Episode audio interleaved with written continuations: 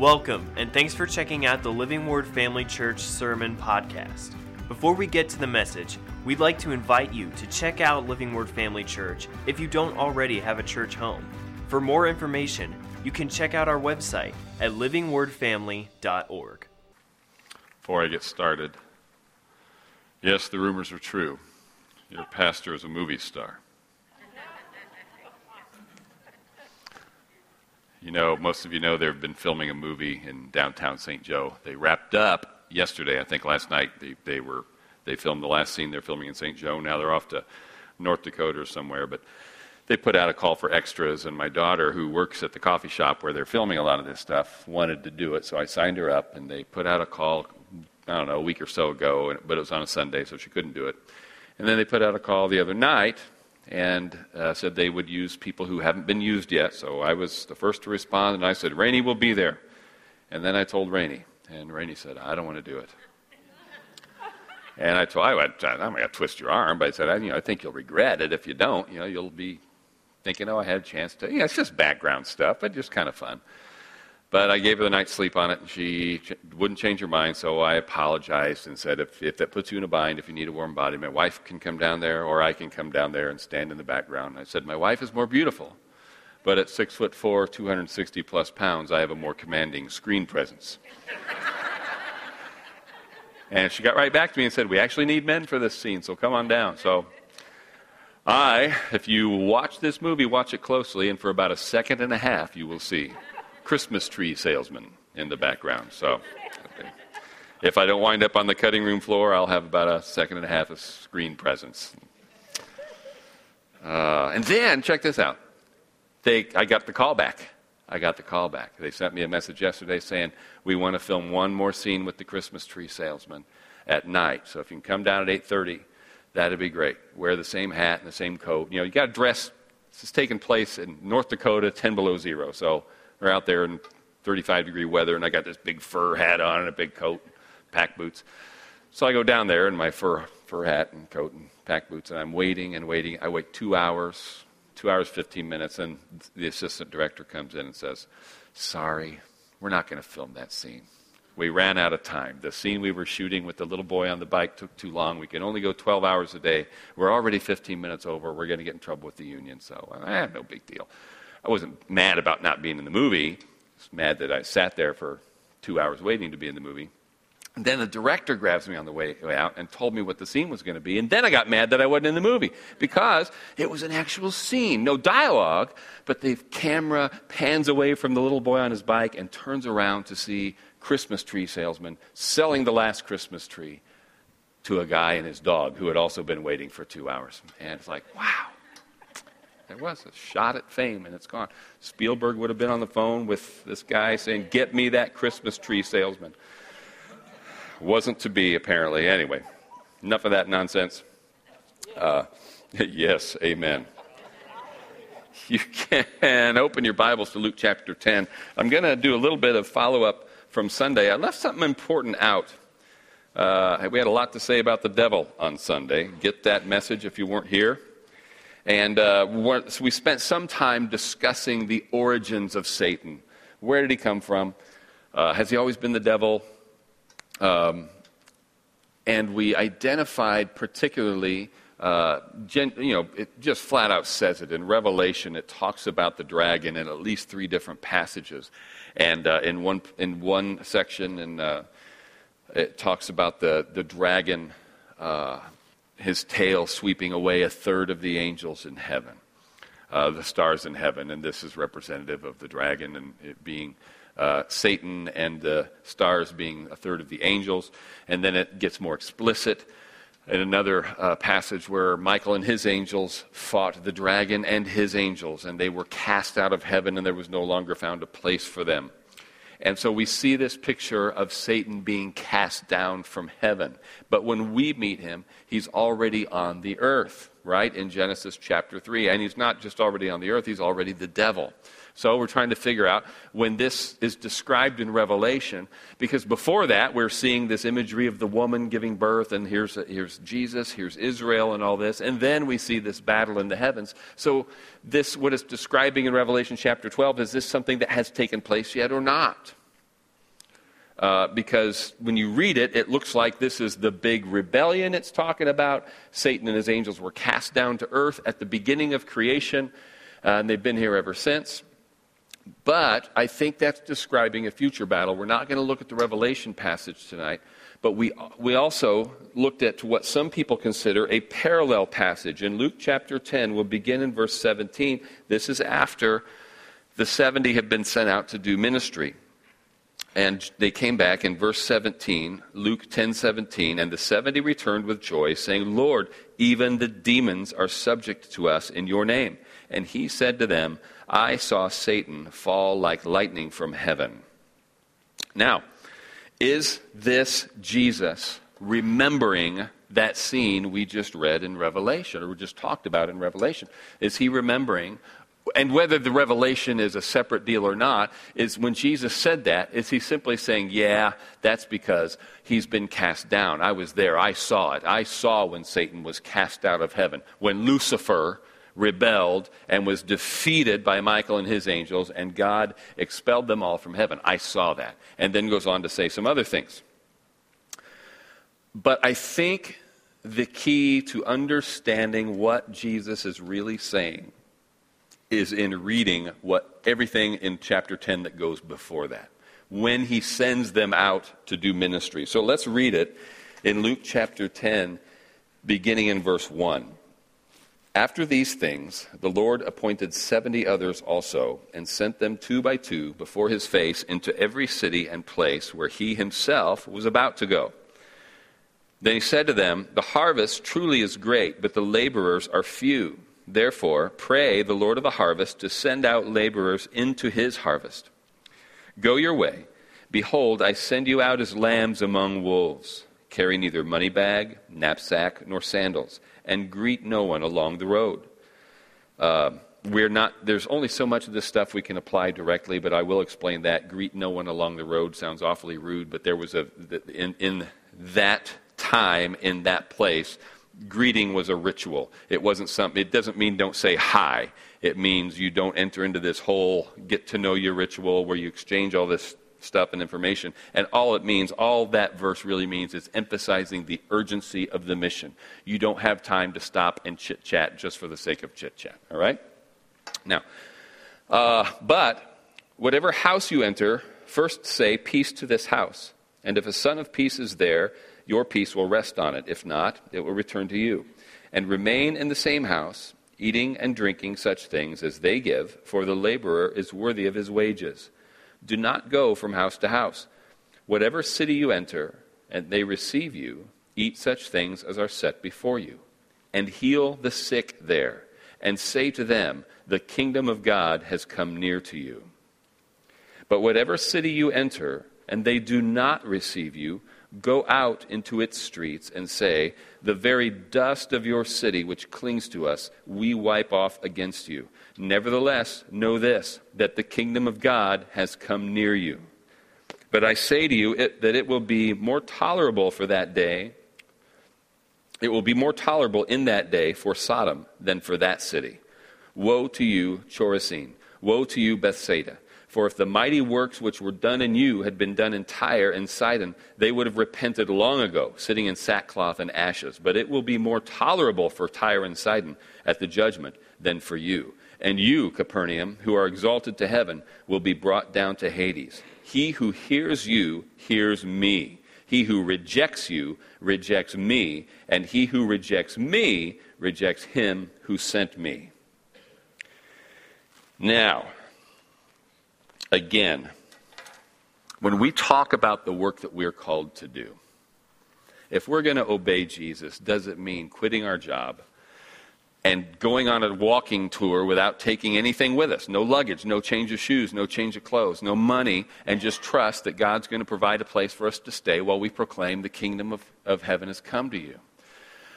This was a specific mission for these guys at this time and place. In general, what I believe we can apply is that we have indeed received a commission from Christ to go into all the world and preach the gospel. Do you agree with that? That wherever we go, that is our baseline mission, whatever else we do. whether we're called to pulpit ministry or any other, titled ministry, a fivefold ministry, every one of us in here are ministers of the gospel to the world. And everywhere we go, this is what we was talking about. Don't greet anybody along the way. Again, it's not a matter of being rude, but every friend you make, every acquaintance you make, there ought to be something in the back of your mind all the time looking for an opening to introduce Christ into the conversation. If somebody has a conversation with you every day for a week, and by the end of the week they don't even know you're a Christian, something went wrong. And I'm not saying, if by the end of the week you haven't given them the opportunity to reject Christ, if you haven't asked them to pray the sinner's prayer with you, but they certainly ought to know you're a believer. Okay? Because this is what our mission is always about. We are proclaiming the kingdom of God. Now, some would say things like this. Well, we are to establish the kingdom of God. Jesus said that we would do the works that he did. And what did he do? He taught. So what do? We go into poor areas and we build schools so that they can be taught. Jesus healed. So what do? We build hospitals and clinics. Now Christians, the church. The church at large absolutely should be a philanthropic people. But we cannot reduce the gospel to philanthropy. There's so much more to it. Jesus said, if they reject you, they are rejecting the King of glory. And we can say, well, the main thing is we built a hospital, we dug a well, we built some schools, so at least their life is better. This is not the mission of the disciples that he sent out. They weren't sent into these cities to make life better for the inhabitants of these cities. They were to prepare them for the coming of Jesus. When we talk about a kingdom, the Bible tells us very clearly who the ruler of this world is. The ruler, the king, the god of this world. Those are all names for the devil. And we know that, the same Bible tells us that the earth is the Lord's and the fullness thereof. So it's not that the devil owns the globe, the land, but he is the king of this world's system. In 2 Corinthians, chapter 2, chapter 4, somewhere in there where it talks about him being the ruler of the world, depending on which version you are reading, which translation, some say the ruler of this age. That Greek word is aion, A-I-E-O-N, the ruler of this age. And it's broadly interpreted not just as this moment, but actually this system, this way of this, the God of this, of the worldly way of thinking. And Jesus is saying there's a new kingdom.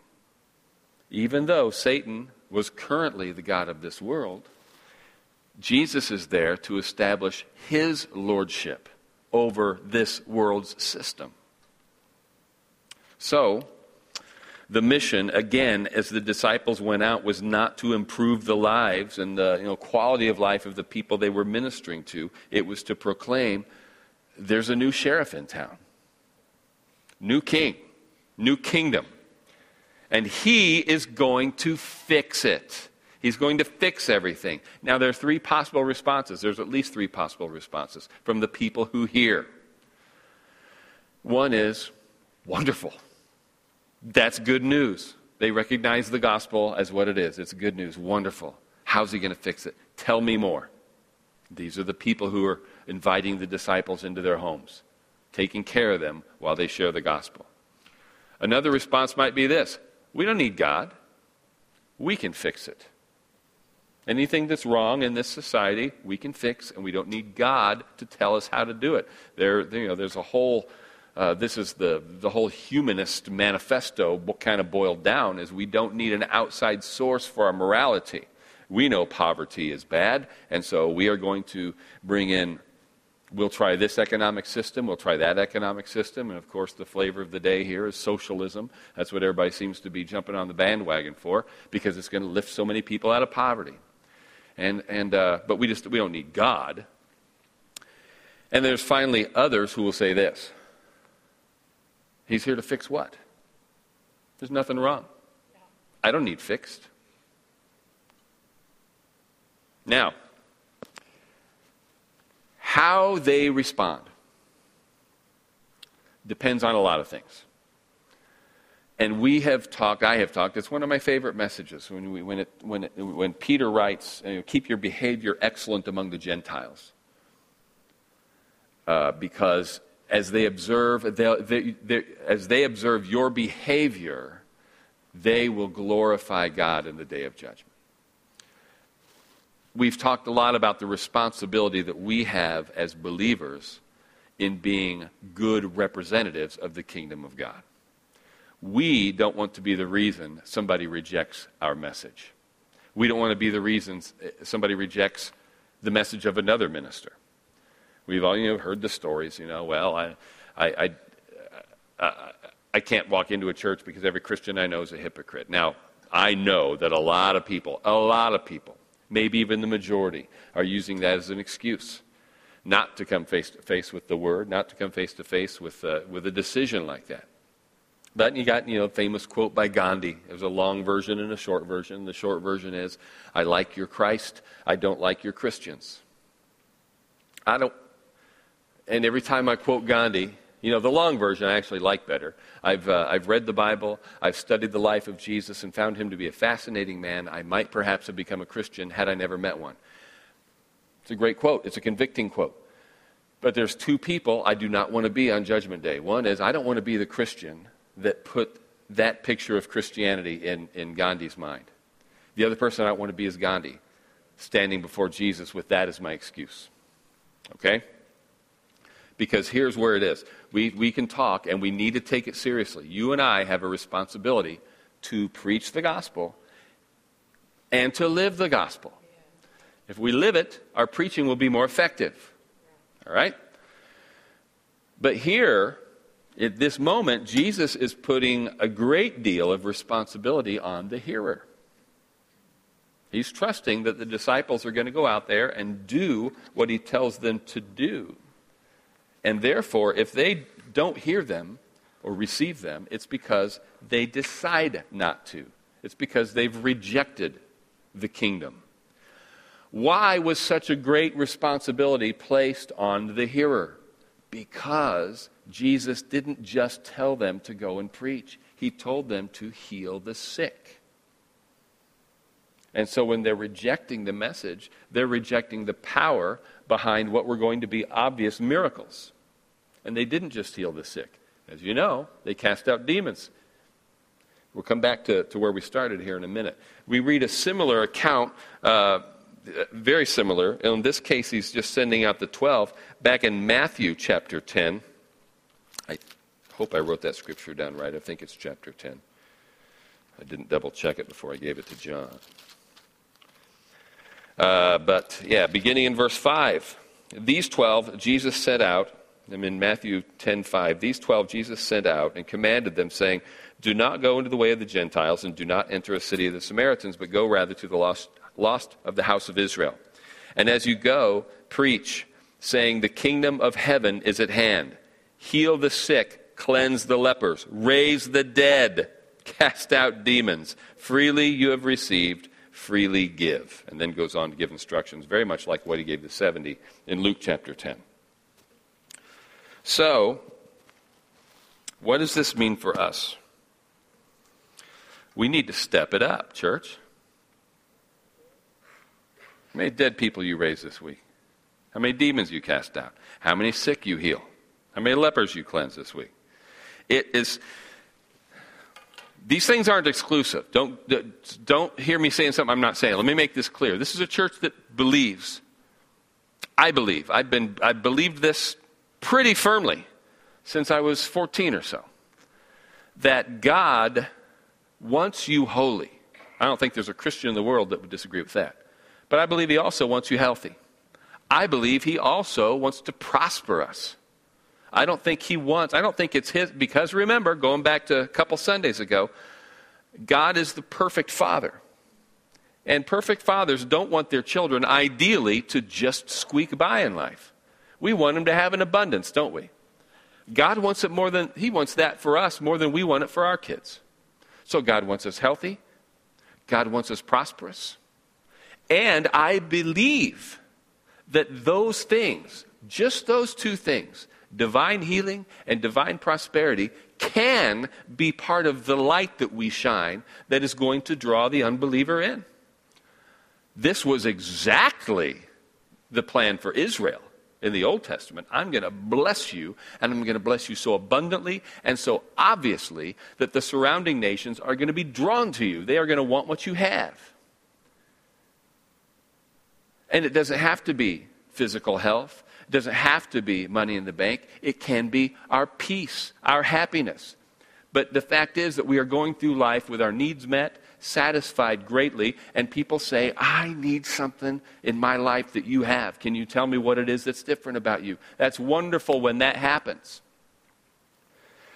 But it's not enough.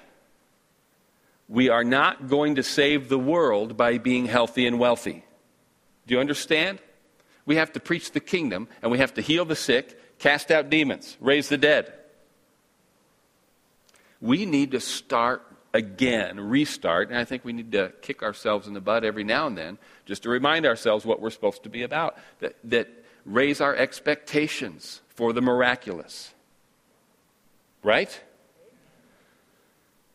In here and out there. Don't be afraid to pray for somebody. If God brings you across the path of somebody, whether it's somebody you just met or somebody you've known, would you offer, I'd like to pray for you, and I believe God's going to heal you. Back to Luke chapter 10. So he says all that. Winds up saying, he who hears you hears me, he who rejects you rejects me, and he who rejects me rejects him who sent me. Verse 17, then the 70 returned with joy, saying, Lord, even the demons are subject to us in your name. And he said to them, I saw Satan fall like lightning from heaven. He's not talking about way back in the past when God kicked Satan out of heaven. He could be saying one of two things here. He could be saying, I saw Satan fall like lightning from heaven. Or, in other words, I saw Satan fall from heaven like lightning. I believe what he's saying is this. I saw Satan fall like lightning from heaven. When did he see that? When the disciples were out there casting out demons and discovering that the demons were subject to them. I just saw the beginning of the fall of the king of this world. The kingdom, there's a new sheriff in town. There's a new king in town, and that means the old king has fallen. And it's happening like this. Go into those cities, heal the sick. And I believe you can include the things that he says in Mark as well. Raise the dead, cleanse the lepers, or in Matthew.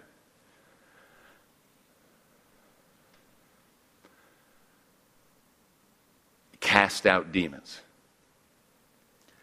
And he sends them, and as soon as he does, they go and start doing it. And the kingdom of Satan is crumbling. He had just ushered in the kingdom. He hadn't even been to the cross yet. Just with his words and the power that he could just delegate to his disciples, they were able to manifestly bring about the fall of the kingdom in little steps, in little towns. And then Jesus goes to the cross. He goes to the grave. He comes out of the grave, goes back to the Father, and gives us the Holy Spirit and tells us, go and do the works that I do and greater works.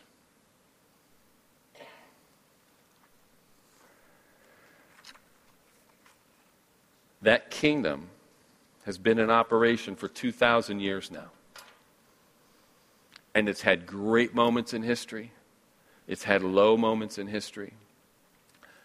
But God's authority, the authority of Jesus Christ, has never been in doubt. It's not like, whoa, is he going to lose this thing? He's already a defeated foe. That was done once and for all at the cross. Now, I know there have been some frustrating things. There have been some frustrating battles. You know, when I heard that Nancy's going in for another round, you know, I can only imagine what that's like when you've been through this already a couple times, and then, got some bad blood work. Like, how many times does that happen before it knocks the wind out of you? And you thought, oh, man, I thought I had it this time. I thought I was healed. My favorite part of what Pastor Mike shared is she's in great spirits. It's a fighting spirit. That's what Keith Moore calls that. He's got a message, maybe even a series called The Fighting Spirit. And what do we do? Where's our victory? It's in thanking God. Thanks be to God who always gives us the victory. Thanks be to God who always causes us to triumph in Christ Jesus. Now, do I want to see these victories and triumphs take place in a little more punctuated fashion? Do I want to see more of the instantaneous stuff? I absolutely do.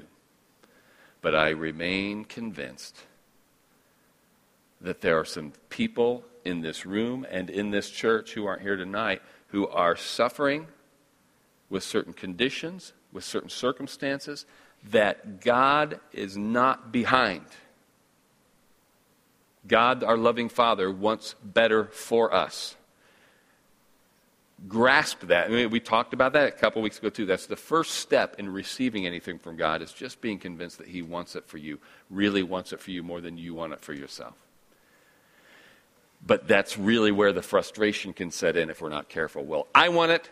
He wants it. Why don't I have it? This enemy who's been defeated, he still exists. He's still fighting. He's going down, but he's going down kicking and screaming.